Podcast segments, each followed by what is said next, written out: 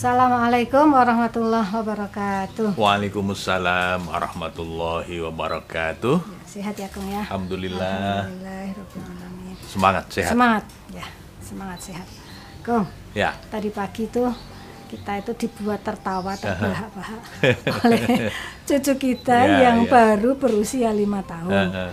Nah, cucu kita tadi pagi itu melihat ibunya selesai cuci piring, cuci baju, cuci pakaian itu kemudian ibunya itu menguap. Mhm. Nah, si cucu itu berkomentar begini kok.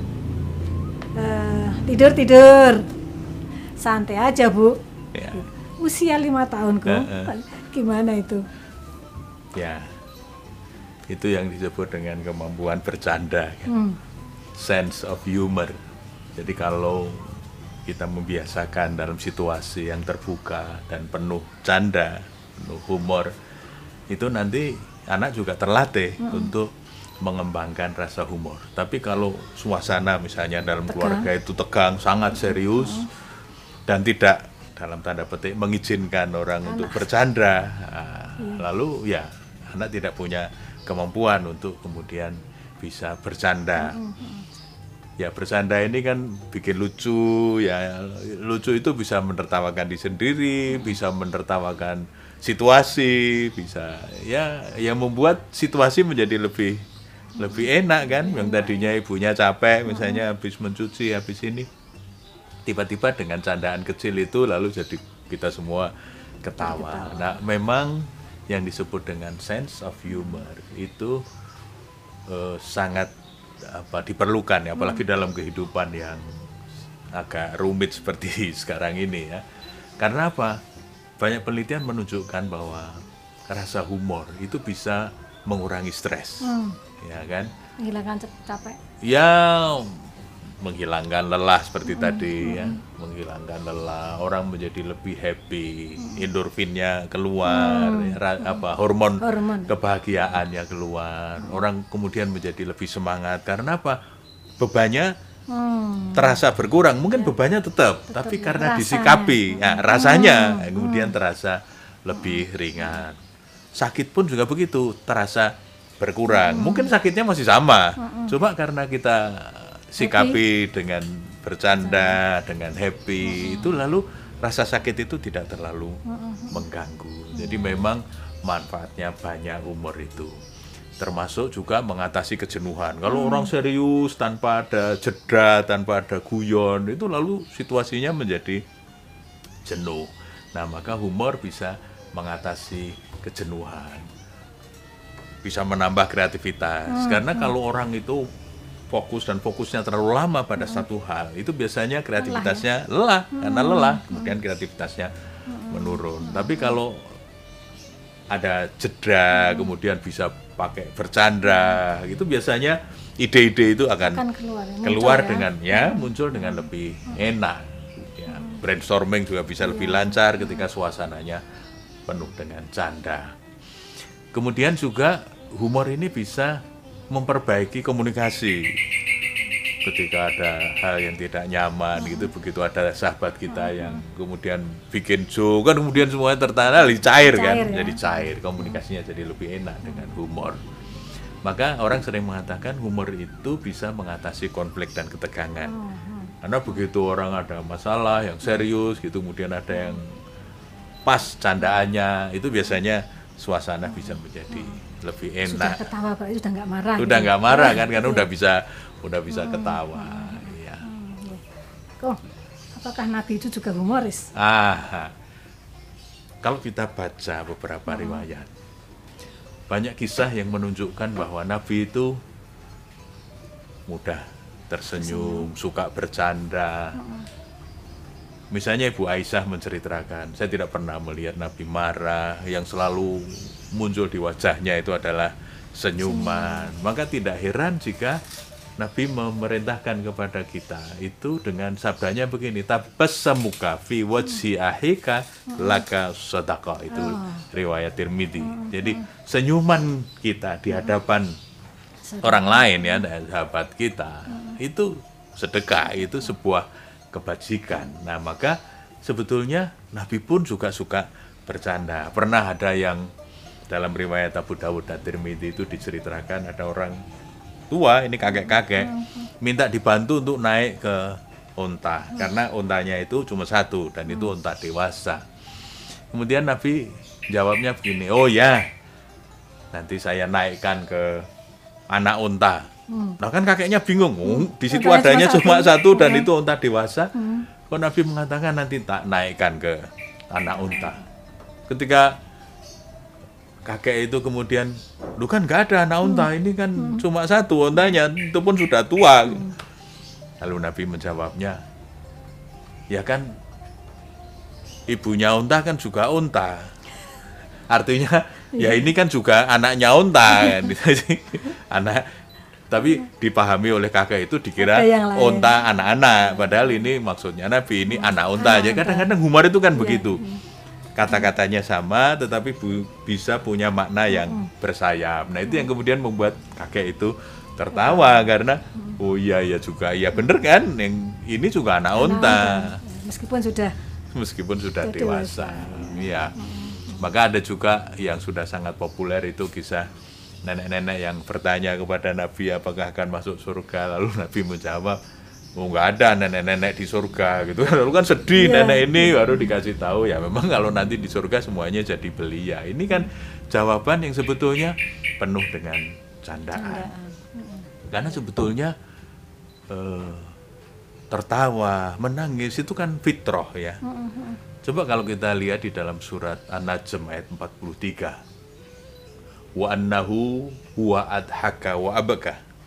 Dan dialah yang membuatmu tertawa dan menangis. Jadi tertawa dan menangis itu fitrah manusia. Paket Itu satu paket ya biasa ada ketawanya, ada menangisnya itu sesuatu yang silih berganti. Nah, yang harus dilatih itu adalah bagaimana kemampuan kita tadi sense of humor itu kan sebetulnya kemampuan kita untuk bercanda, untuk tertawa itu kita bisa bagi menjadi dua sederhananya. Pertama, ya pada saat kita bicara soal bercanda itu kita paham. Kan ada yang nggak connect kan diajak bercanda itu, yang lain udah ketawa dia diem aja. Nah, ini berarti sense of humornya, kemampuan memahami humor itu masih belum bagus. Tapi kalau yang sudah bagus begitu ada clue sedikit saja itu terus bisa ketawa. Nah, itu yang pertama, bisa memahami kalau ada candaan. Yang kedua, dia sendiri bisa bikin candaan, ya kan? Bisa bikin candaan. Nah, dalam prakteknya Nabi juga suka bercanda dengan para sahabat. Wajahnya selalu tersenyum dan itulah yang memang menjadi fitrah manusia. Jadi tidak apa-apa kita bercanda, kita ah sepanjang mengikuti aturan. Maksud saya mengikuti aturan karena pernah Sofyan bin Uyainah itu ditanya apakah eh, bercanda itu termasuk perbuatan yang tercela. Nah, itu kan sering begitu ya orang-orang bertanya apakah humor itu tercela. Maka jawab Sofyan bin Uyainah tidak. Bahkan, nah ini yang menarik. Bahkan bisa menjadi sunnah bagi yang dapat mengkondisikannya sesuai dengan aturan. Jadi karena Nabi suka bercanda, maka kalau kita juga suka bercanda itu kan mengikuti sunnah. Oh, Nabi juga gemar bercanda. Nah, cuma memang harus mengikuti aturan karena candaan candaan Nabi itu bagus. Misalnya tidak porno. Ada kan orang itu yang hanya untuk mendapatkan gelak tawa audiens, kemudian candaannya porno, ya kan? Nah, itu itu jelas jorok. Nah, itu enggak enggak betul. Yang kedua, mungkin sarkastik. Ya kan, candaannya itu nyinyir dan menyerang orang. Wah, nanti kalau yang diserang nggak terima, ya, jadi itu bisa jadi persoalan yang tadinya inginnya mengembirakan ini malah bikin keributan. Jadi jangan candaannya sarkastik. Kemudian juga mempermainkan agama. Saya pernah ada teman yang bercandanya mempermainkan agama. Misalnya begini. Pada waktu itu kita sedang mendiskusikan soal bahwa semua ada balasannya. Ya kalau nanti nggak dibalas di sini ya kan Allah akan membalasnya di akhirat kelak. Toh ada surga dan neraka. Ada teman itu bercandanya, ya kalau ada, itu, itu saya kaget betul karena dia sebetulnya cuma mau bercanda, tapi kok candanya me- apa, Mempermainkan. mempermainkan agama, nah, itu tidak boleh.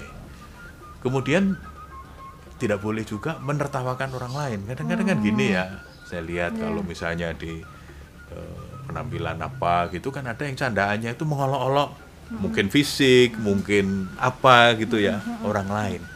penampilan Pe- penampilan misalnya, padahal kan ada cara lain bercanda yang lebih cerdas. Mungkin orang sering mengatakannya sebagai komedi situasi atau apa memanfaatkan momentum kemudian seseorang bisa bercanda dengan baik. Ya. terakhir nih Bang. Ya. cara kita mengasah rasa humor itu bagaimana Ah, ya pertama yang penting sebetulnya begini, kita harus mengizinkan diri kita sendiri untuk boleh bercanda. Karena kalau Oh. Kita tidak mengizinkan diri kita untuk Mindsetnya. boleh bercanda, mindsetnya itu tidak boleh misalnya, ya sudah selesai. Sulit, iya. Sulit kan Iya, kita mau iya. bercanda, mau ketawa saja, mau ketawa sedikit udah Malu. ditutup lagi jadi malu. Jadi maka ada istilah sersan, ya ada serius tapi Santai. santai. Itu baru mungkin ketika kita mengizinkan diri kita sendiri untuk boleh, Boleh bercanda. Yang pertama. Yang kedua ya kita belajar humor, mungkin dengan plesetan Hmm. atau gaya humor situasi atau humo- humor-humor yang biasa dilakukan oleh para bisa ya dipelajari humoris. ya? Bisa dipelajari, bisa dipelajari. Meskipun begini pengalaman saya sebagai orang yang tadinya sangat serius. ya kan? saya coba amati misalnya begini. Saya baca cerita-cerita lucu. Kan banyak anekdot ya, anekdot lucu. Sekarang apalagi di internet banyak sekali kita coba baca. Nah, lalu kita tirukan. Nah, cuma begini, waktu saya membaca itu lucu sekali. Cerita ini tapi begitu cerita itu saya pakai untuk misalnya ceramah, kok nggak ada yang ketawa? Nah, itu berarti mungkin cara kita bercerita atau pilihan bahasa atau mungkin intonasinya itu masih belum pas untuk membuat orang lain bisa tertawa. Tapi itu bagian dari proses dan pada akhirnya pasti bisa. Jadi baca cerita-cerita yang lucu-lucu, ya anekdot yang lucu-lucu. Kemudian juga misalnya lihat stand up komedi ya di banyak studio kan sekarang banyak acara stand up komedi. Itu penting untuk kita lihat supaya apa? Mengasah kepekaan kita untuk melihat sinyal-sinyal kalau lucu itu oh begini ini oh caranya begini kita pelajari. Oh berarti kalau dibalik itu malah bisa jadi lucu. Nah kita kita cari rahasianya. Nah dengan demikian asal kita mau belajar sedikit sedikit insya Allah Bisa rasa terasa humor ya. juga akan bisa terasa sehingga kita bisa menjalani kehidupan ini dengan lebih nyaman, ya, lebih happy karena meskipun beban itu berat tapi kalau kita sikapi dengan penuh rasa humor mudah-mudahan yang berat itu terasa menjadi lebih ringan. Karena itu pemirsa hidup pasti penuh dinamika. Terasa jauh lebih ringan jika disertai rasa humor. Assalamualaikum warahmatullahi wabarakatuh.